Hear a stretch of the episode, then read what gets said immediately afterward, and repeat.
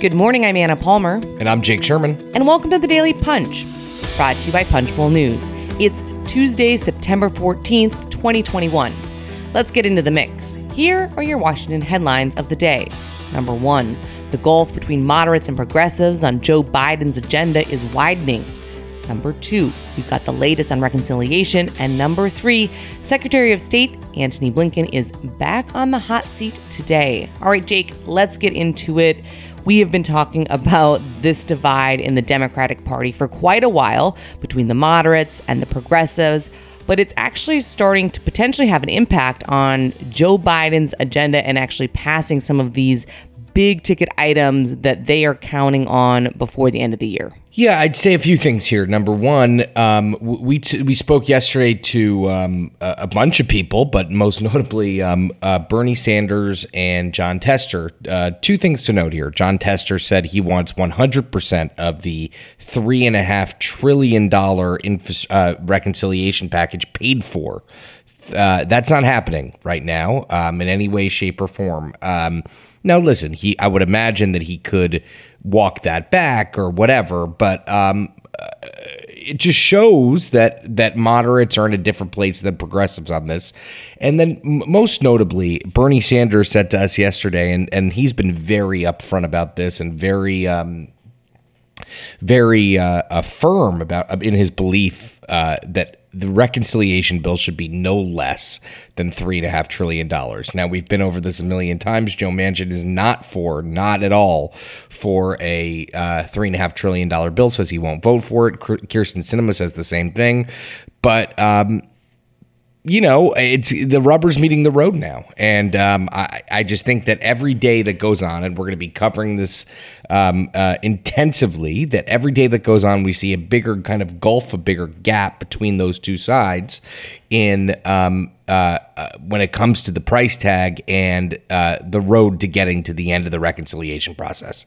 Yeah, I mean, I think one of the things that's very instructive here, though, is we we've we talk a lot about Joe Manchin, right? The media, in particular, is you know laser focus on him, and and rightfully so. He is clearly the tip of the spear for moderates. But what I think is interesting when you get a man like Jon Tester, the Democrat from Montana, uh, you also see that it's not just Joe Manchin who is out there on his own saying 3.5 trillion or 3 trillion is too much, right? There are other Senate Democrats who are very squarely in that same camp uh, that have issues in terms of they just don't want to blow up the deficit more than it already is. And they want to find ways to try to force this package to be as small, you know, smaller than where a lot of the progressives are.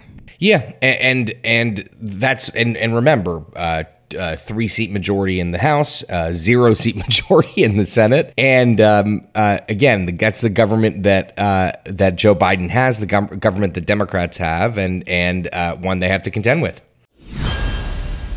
All right, let's move on to the number two story of the morning the end game for reconciliation.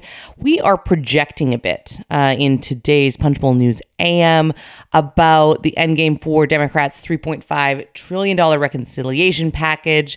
Uh, this might not be something that Speaker Nancy Pelosi and Senate Majority Leader Chuck Schumer uh, enjoy, but we have a lot of thoughts about how things are potentially finishing up.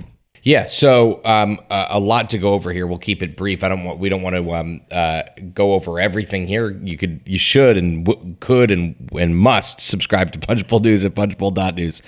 Um, so I guess the main the main crux of what we're trying to say here this morning is how does does Nancy Pelosi hold try to pa- first of all does she try to pass this bill? And then hold on to it until she has a deal with Senate Democrats about what the bill will look like. So that that's the big question here because she says she's going to pass this thing by September 20 um, basically by by the end of, of the month um, in addition to the infrastructure package. And and keep in mind the house the house is not even back in session yet. Uh, they come back into session uh, uh, a week from yesterday so next monday. Um, so I, I, that's the main crux of what we're trying to say here is, is how did how does Nancy Pelosi how do they balance this this um, uh, difficult scenario in which she's going to have to pass a reconciliation package at three and a half trillion dollars and then Senate Democrats are not really for it. So um, that becomes really tricky for Pelosi and for House Democrats and for Senate Democrats and for the prospects of Joe Biden's uh, uh, package. And, and, and remember, I, we think, I mean, based on our reporting at this point, and we're not going over infrastru- the um, government funding today. Government funding is a is a, uh, a, a looming a looming issue for for everybody in yeah, Washington here. Exactly, a gigantic mess. Um, but uh, we think that reconciliation could go into November. It could go into November December. It could be a year end proposition, something you and I and, and Brez have been saying for some time here. Uh, could could be uh, could could last a while. So anyway, that's how we see that that playing out one of the things I think is important, so uh, where you look at kind of reading the tea leaves, which is what we're doing. We're we're looking at people's body language. We're looking at just the substance, what they have to do to get it done in terms of the sequencing, in terms of the timing for committees. You know, the House has been working through its package. We've been, you know, kind of watching that very closely last night in Punchbowl News PM for our premium members. They got a, uh, some news just about how tough it is uh, around some of these um, provisions around. Uh, drug pricing and some of the issues where the moderates are really having uh, some issues there. But I do think Pelosi, she sent a dear colleague out last night praising her committees for finishing their work by that September 15th deadline. But what was interesting to me is this counseling of patience and unity. I mean, she is really trying to shepherd this massive, massive package with deep divisions as we as we talked about at the top between progressives and moderates, but is trying to keep her members in line. And I think she knows she needs to because once they come back, they're going to be peppered every day by by us and by others about where they are on this bill and are they going to vote for it and what's going to happen and the sequencing. And so you see her trying to kind of shore up support within the caucus even before they come back. That's right. And um, just it's not going to be. Um, uh, this is going to be the. There's just going to be a lot of. Um, how do how do how do I say this gently? There's going to be a lot of anxiety and angst about just what the the end game is here. Um, so uh, stay tuned. All right, and let's move on to the number three story of the morning Afghanistan. Senate Democrats are readying a defense for Secretary of State Antony Blinken.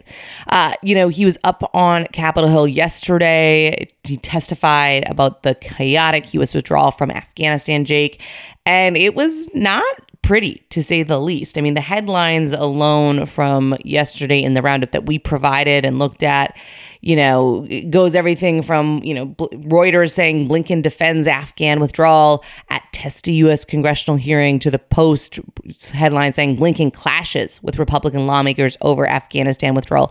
Unlikely that round two is going to be uh, any less hostile because this morning he'll be up in front of the Senate.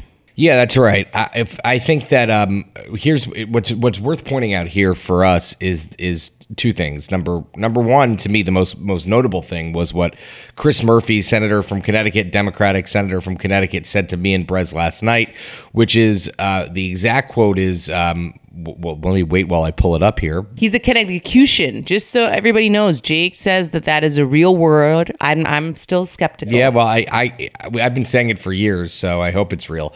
Democrat. This is uh, Chris Murphy to uh, Brez and I last night. Democrats' sort of reluctance to defend the administration is a gift to Republicans and war cheerleaders who want this country to forget about the disaster of the last two decades. That's Chris Murphy to us last night, um, and then there's Marco Rubio, um, who who who said that uh, he hopes that Blinken doesn't try to spin that the intelligence didn't support a chaotic withdrawal. So I think you're going to see a little bit more, a little bit harsher of a tone here from um, from Senate Republicans than you saw from House Republicans. At least because Senate Republicans are much more focused on foreign policy than House Republicans are, just by dint of um, their responsibility in the Senate, um, uh, and they're just they're just much deeper into the foreign policy realm. All right, something to watch today. Also, a reminder that it is California's gubernatorial recall election tonight. Uh, there is plenty of great reporting on the ground in the Golden State. And as always, we try to throw our colleagues some love. So we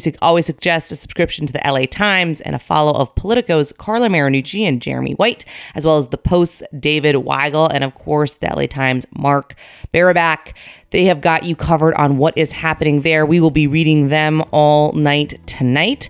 And with that, thank you so much for listening. Please leave us a rating and review. You could also subscribe to Punchbowl News at punchbowl.news. Have a great day and stay safe.